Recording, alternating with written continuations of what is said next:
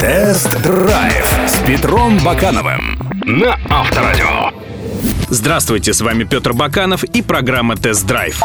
Экономический кризис в России напрямую отражается на состоянии автомобильного рынка. Цены на машины растут, а их продажи падают. Те, кто еще могут себе позволить что-то купить, вынуждены затягивать пояса и снижать планку требований к будущему авто. Поэтому сегмент бюджетных автомобилей, как всегда, востребован. Наш новый герой – китайский седан FAW Oley за полмиллиона рублей. Стоит ли его покупать?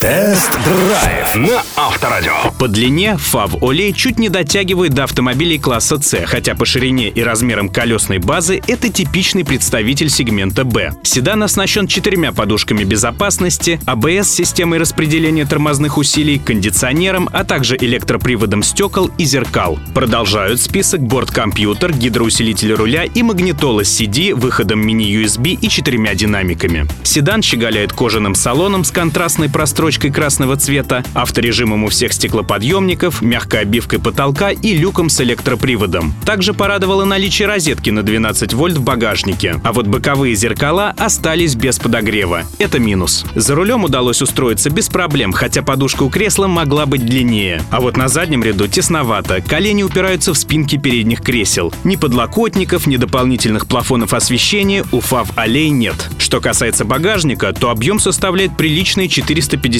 литров, плюс можно сложить спинку заднего дивана. Но традиционно самый большой минус любого китайца – это низкое качество сборки. Внешние кузовные панели подогнаны криво, фары потеют, а интерьер источает характерный химический запах. Кстати, его детали также не блещут равномерными зазорами. Декоративные панели на передних и центральных стойках установлены неравномерно. Крышка бардачка топорщится, уплотнители идут волной, местами присутствует облой, а под ковровым покрытием багажника обнаружилась огромная клякса герметика.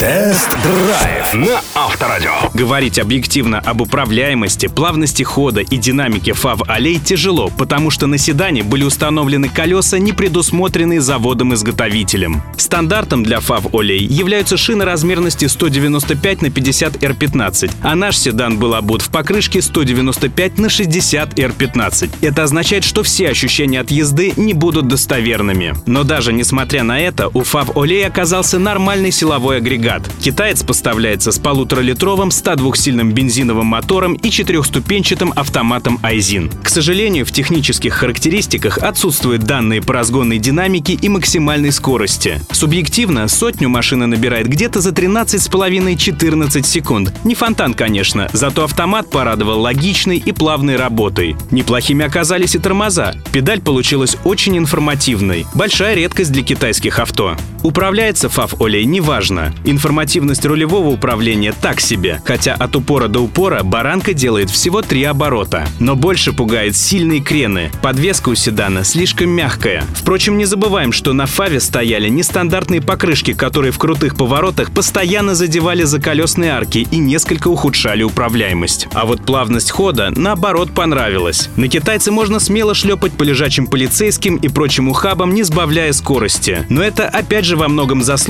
нештатных высокопрофильных покрышек, которые, к тому же, увеличивают клиренс. Тест-драйв на Авторадио.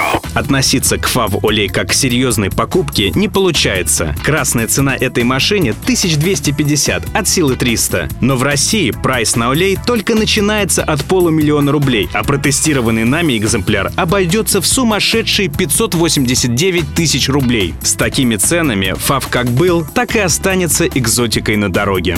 Кстати, друзья, видеоверсии тест-драйва всех автомобильных новинок вы можете посмотреть на сайтах Авторадио.ру и Автомейл.ру. Помимо этого, на сайте Автомейл.ру вы найдете последние новости, обзоры и другую полезную информацию. До встречи!